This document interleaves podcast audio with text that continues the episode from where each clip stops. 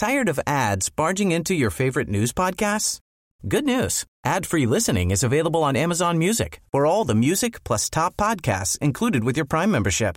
Stay up to date on everything newsworthy by downloading the Amazon Music app for free or go to amazon.com slash news ad free.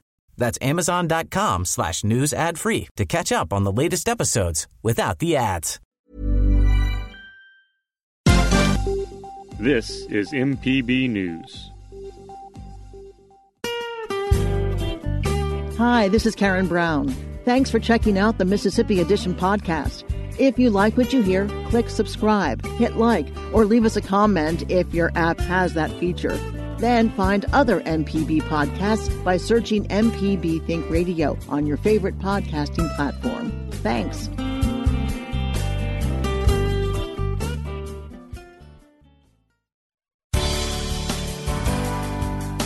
Good morning. It's 8:30 on Thursday, February 25th. I'm Karen Brown and this is Mississippi Edition on MPB Think Radio. On today's show, lawmakers in the House introduced legislation to eliminate the pink tax. And one leader from the Hospital Association weighs in on the debate on expanding Medicaid. Then Mississippi State University recognizes the power of storytellers. Plus, in our book club, I Am a Man Civil Rights Photographs in the American South, 1960 to 1970. This is Mississippi Edition on MPB Think Radio. House Bill 1238 would exempt baby formula, diapers, feminine care, and contraceptive products from the state 7% sales tax. Democratic Representative John Hines of Greenville authored the bill. He says a woman brought the issue to his attention, saying the products are a growing expense for low income families. He tells our Desare Frazier his personal experience growing up with his mom and sisters helps inform his advocacy on the issue. It was four uh, four of us being raised, and sometimes she had to work two jobs. And um, when my baby sister was born, who I'm 13 years older than, she was born, um, the cost of diapers sometimes caused a strain on my mom uh, because we didn't. She made too much money. We didn't qualify for any kind of assistance. So what we got was what she worked for. And so I just remember. I remember, you know, uh, one time, you know, going to the store with her and watching her budget out certain things based upon her income. And when it came to my baby sister, and so, uh, and I remember a coworker of, of hers came by the house and dropped off uh, two cases of milk, which uh, helped my mom bridge the gap. I just never forgot that. You know, it's, it's certain things that uh, you don't discuss publicly, but when you hear them, it takes you back to your mind that um, you you know where people what people are going through because you know where you've been, you don't know where you're going, and so you should have to have the mindset of trying to make someone's pathway a little clearer than it was for you. What will this bill do exactly? Well, actually, it's, it uh, eliminates the the sales tax on those uh, uh, items such as family hygiene products, uh, diapers, uh, milk, and uh, things such as that uh, for infants. Have any members expressed support for the measure? Uh, everybody has been open and kind of jokingly about it, but you, know, the, there's really the funny thing about very few men are comfortable talking about uh, those issues and items around uh, women's hygiene, and so you have to, you know, you have to be a forward-thinking guy to understand that uh, the times that we're living in. Some guys are just rather not have a conversation about it. Oh, if you're gonna do it, just go and do it. We ain't got to talk about it, you know. And you know, I got three daughters, so uh, I got three sisters, three daughters. Uh, I was raised by my mom and grandma, so uh, I'm not new to this. I understand the, the situation that people end up in, and, and so you just have to be mindful. Well, Representative John Hines, we really appreciate you taking the time to speak with us and it's very interesting that being a man that you would put forth a bill that deals with a woman's issue. Well, uh, I've been fighting for women's rights uh, ever since I've been elected in the legislature, and that's not going to change now. Um, I have to be able to look my mom in her eyes and uh, say that I did what was right and fair. I had to be able to look at my wife in her eyes and say I did what, what was right and fair. And I had to be able to look at my daughters and say that I stood up um, for their cares and their concerns. So for me, it is a labor of love. And so uh, I, could, I will continue to do it.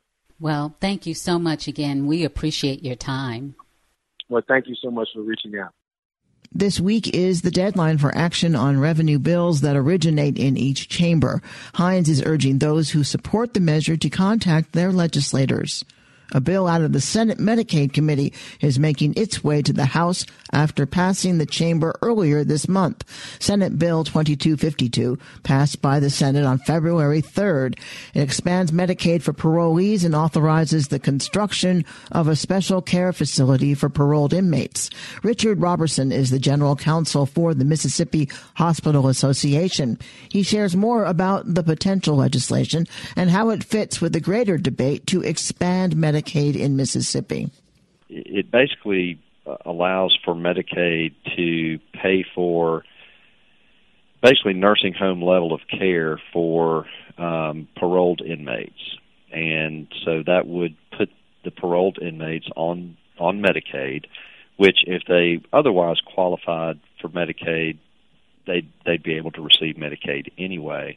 But what this does is take um, take it to the next level and actually establish and help construct a um, a, a, nursing home essentially for um, for paroled inmates and use Medicaid as the vehicle to pay for it. So it is uh, it appears to expand Medicaid for paroled inmates for nursing home services. There is a philosophical uh, reason among Republicans in the legislature, our governor, that um, that expansion of Medicaid should not happen and will not happen. What makes this different? Is it because it's a budgetary concern that, as you said, that money is shifted away from the corrections department? I, I can only assume that's the case. Is that it's strictly to um, to save some state dollars? Um, However, what we know is that actually providing health care to hardworking, low income adult Mississippians will actually generate hundreds of millions of dollars each year in state revenue and it improves the health quality for those working adults. And by virtue of that, it essentially pays for itself and people are healthier and they work longer at a higher quality of life rather than end of life care for paroled inmates that is is going to be higher cost. And we're going to shift that burden to the federal government um, and, and still have the state have to pick up some of the tab. The state will have to to pick up roughly 23% of the cost of that as opposed to the state share for expansion, which is about 10% of the cost, which um, under a plan that, that we've offered at the Hospital Association, that we figured out a way that you can pay for the state share without having to ask taxpayers to kick in even more money. So if we're talking about, you know, what program would be the most beneficial cost-wise and revenue-wise to the state – there's no doubt in the world that Medicaid expansion would be the single biggest thing that we could do for health care and the single biggest thing that we could do economically for the state of Mississippi to improve not just state revenue, but also improve our workforce, have a healthier workforce, and improve quality of life. We have talked to many, many organizations and individuals who have advocated for Medicaid expansion in the state for years, and Mississippi is one of only, I believe, 12 states that has not expanded Medicaid. Do you see it as a viable option, even though we hear repeatedly that it won't happen? You, you know, I, I hope I hope it is an option. I hope there are some uh, right-thinking people in the legislature among our elected officials that see that this is the right thing to do, not just from a from a human standpoint that you know this is a program that can help people significantly. It can help our workforce. We talk a lot about workforce development. Well, this is a program to help workforce development as well. Um, and and and you're not going to have a, a great workforce if you don't have a healthy workforce. And when people can't afford health care coverage and they delay getting health care that they need, their condition deteriorates and um, and you end up with worse health outcomes. What we'd like to see is people avoid unnecessary ER visits, that they get the primary and preventive care that they need because they have health care coverage, that they're able to get the tests that they need, the the diagnostic tests, the, the mammograms, things that they need to stay healthier to be able to have a healthier workforce. And that's what our program provides. And that's what Medicaid expansion provides. And, you know, we've got the worst health outcomes in the country, and um, we've got to change. We've got to do something different. And, you know, when a hurricane hits the coast, when tornadoes hit our state, rightfully we ask the federal government to provide financial assistance to those affected areas. Well, right now we've got a healthcare disaster um, for many of our citizens because they can't get health care coverage and their condition is worse and worse and worse. And so while we're not doing the same thing for them and asking and taking advantage of the assistance that the federal government is offering the state of Mississippi on this is beyond comprehension to me. If we want to focus on more preventive care, if we want to keep people healthier, keep them out of hospitals, keep them out of more expensive care, this is absolutely the right thing to do. And on top of all that, you're pumping a billion dollars into Mississippi's economy every year. It seems like at times we're talking out of both sides of our mouth, and really we're cutting off our nose to spite our face by not taking this. Richard Roberson is General Counsel for the Mississippi Hospital Association. Richard, I much appreciate your time this morning. Thanks, Karen. I appreciate it. Coming up, Mississippi State University recognizes the power of storytellers. This is Mississippi Edition on MPB Think Radio.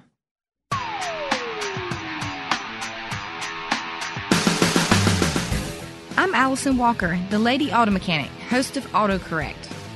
If you're enjoying this podcast, try my podcast, AutoCorrect.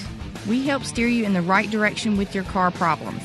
Find me on any podcast platform or at autocorrect.mpbonline.org.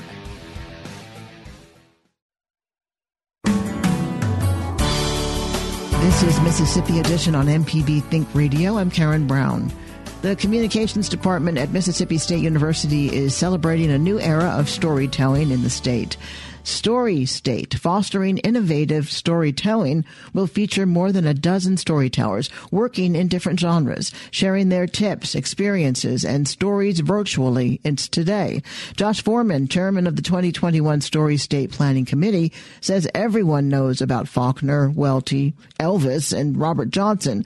But as he shares with us, there are a whole lot of other great storytellers in Mississippi in the communication department here at Mississippi State, um, we we have a print journalism concentration, PR, theater. So we have uh, all of these different uh, concentrations where people tell stories. And so we had this idea: why don't we go around the state and look for people who are great at telling stories in all of these different disciplines, and try to get them to bring their knowledge to the university and it was going to be a, a, a uh, public speaking event, but because of the pandemic, it has evolved into this kind of almost like a TED Talk type event.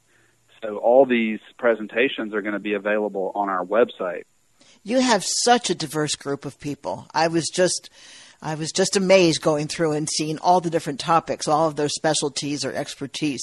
So I know you can't go through all of them, but give us an idea of who and how what made you think of them and how it came about in that way? Well, you know, we have a great committee here at the university that's been planning this. So a lot of these names got brought up because, um, you know, they're well known people in the state or uh, they maybe someone knew them, like uh, Zach Lancaster, for example. He's one of the best sound mixers probably in the country, and he's a, a, a crew member for HGTV's Hometown. Well, he happened to be the uh, former student of one of the committee members, so that's how he got added. And uh, you know, Anna Wolfe is just I don't know anyone in the state who doesn't know Anna Wolfe. So we said she would be a great person. She's so, an investigative journalist. She is, yes, a good one. You have a PR person who started a campa- campaign in Mississippi uh, so people wouldn't feel so negatively or have those preconceptions about Mississippi. Tell us about him. Rick Looser is, I can't think of a person um, who is working today who has done more to change the image of the state of Mississippi. He pretty much created the um, Mississippi Believe It campaign with his agency, the Cirlot agency. And um, I, I think most Mississippians would be familiar with this campaign. It's uh, it was a print ad campaign, and there were some advertisements that showed uh, famous Mississippi athletes, and the the line on the advertisement was, "Yes, we wear uh, yes we wear shoes. Some of us even wear cleats." And then you've got all of our great athletes from uh, Jerry Rice, Brett Favre, and, and uh, all the others on the poster. And this this uh, this campaign has been shared far and wide. And Rick Looser kind of just came up with this not because he was being paid to do it or asked to do it, because he was motivated to kind of change the perception of Mississippi in the country. And um, he he really really did well with it, and so I'm absolutely thrilled that he took part in Story State. How do they tell their stories? Or are they given a, a time limit? Is it all on video? How did that work? Well, we I asked them um, when I was kind of contacting everybody. I said, first and foremost, I want you to say what you want to say. So I don't want to give you, you know, a list of topics or, or this or that. It's kind of it's a mix of different types of talks. They're all between 10 to 15 minutes long for the most part, and um, they're all recorded. But uh, we tried to kind of do it right and record them with good audio equipment and video equipment. And the great thing about doing this during the pandemic, it turned out to be kind of a blessing, is these presentations are loaded with multimedia. So Anna Wolfe's presentation, it was it was going to be a talk last year. Now it's a talk, but we also get to hear audio from her interviews. We get to see photographs. We get to see video. So it's really a cool multimedia kind of talk. Who can access this? This is totally public. So anyone can see these presentations today starting at 1 p.m. And the way that you can see these presentations is by going to storystate.msstate.edu. We're going to have our whole list of prep presenters ready to go. You can watch the whole program if you want to. You can pick and choose videos if you want to. So uh, all that's going to be available to anyone today. Josh Foreman is a uh, instructor in the communications department and also advisor to the Reflector at Mississippi State University, and it's called Story State: Fostering Innovative Storytelling. Josh, thank you. I hope you get a lot of attention with this. It was my pleasure. Thank you. Coming up in our book club, I Am a Man, a civil rights or civil rights photographs in the American South, 1960 to 1970. This is Mississippi Edition on MPB Think Radio. For gavel to gavel coverage of the 2021 Mississippi legislative session, watch At Issue from MPB News. I'm Wilson Stribling. Join me and our political analysts, Republican Austin Barbour and Democrat Brandon Jones, as we discuss and debate the issues facing Mississippians and how they impact your state. Tune in Friday nights at 7:30 on MPB TV or listen to the podcast on mpbonline.org/issue. This podcast is a local production of Mississippi Public Broadcasting and depends on the support of listeners like you.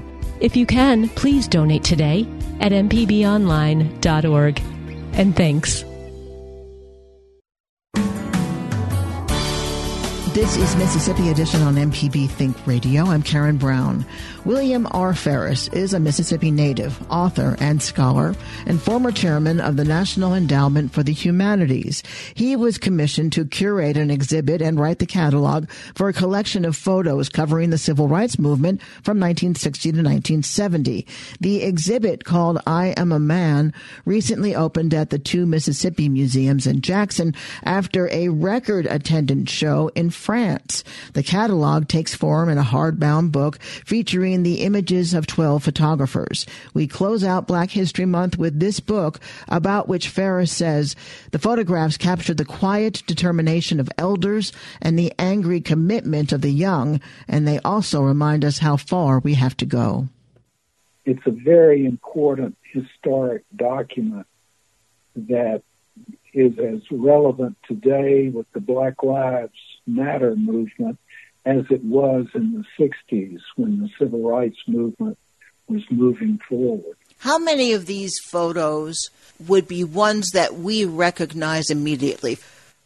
I would say 10% of the photographs are immediately recognizable, like John Lewis being beaten by the police on the Edmund Pettus Bridge, Martin Luther King in Memphis, photographs of his funeral, the I Am a Man photograph that became an iconic photograph. But most of the photographs were taken by local photographers and published in newspapers for local audiences. That was what we tried to do is to bring out a largely unseen body of photographs that document this dramatic period of a decade in the American South. And many of those photographs were taken in our state of Mississippi. You write the text you're putting these photographs in context. Could you say that you're interpreting these photographs? Yes. My essay tries to place photography in context with the history of the Black experience and protest from slavery to the present. Frederick Douglass in the 19th century was the most photographed American of that century more photographs were taken of Douglass than of Abraham Lincoln. And he recognized that photography was a way of publicizing the Black experience and dignifying the Black faces. But these photographs have a particularly important role. Photographers like Danny Lyon were hired by the Student Nonviolent Coordinating Committee SNCC. And they used his photographs on posters to publicize voter registration and civil rights sit ins. And in a way that would make people be less hesitant or afraid by their own actions because they've been encouraged by someone that they can actually see a picture of. Yes. And also just publicity. They might not even know about civil rights of voter registration. And when you can see the face of an elderly man or woman registering to vote or of young people marching in protest, you identify with those faces, black and white, old and young.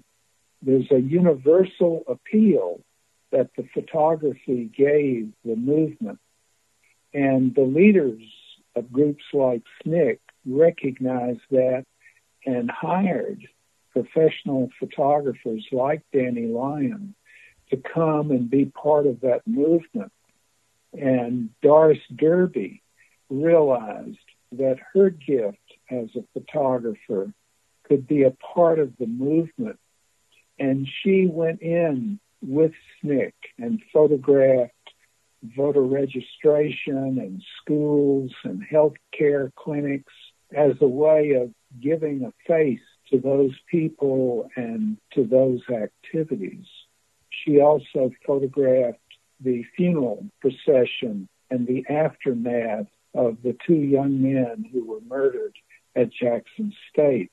Photography plays a major role in this period, and that's exactly what this exhibit does is bring all those photographs together in a single show. It's incredibly moving and it's as if you are right there at that moment because the photograph captures every scene in a riveting, very emotional way. The book is I Am a Man Photographs of the Civil Rights Movement from 1960 to 1970. We've been speaking with the gentleman who writes the text, the essayist William R. Ferris. I thank you so much for being with us this morning. It's an honor, Karen. Thank you for having me. And I just want to add that the exhibit is at the two Mississippi museums in Jackson until mid August. This has been Mississippi Edition on MPB Think Radio. Thanks for listening to the Mississippi Edition podcast from MPB News and MPB Think Radio. Don't forget to subscribe if you haven't already, and if your app lets you, leave a comment or review. We really do appreciate it. Remember, you can always get in touch with MPB News on Facebook and Twitter, and fresh episodes of the podcast are posted every weekday morning. I'm Karen Brown. Thanks for listening. This is Mississippi Edition from MPB Think Radio.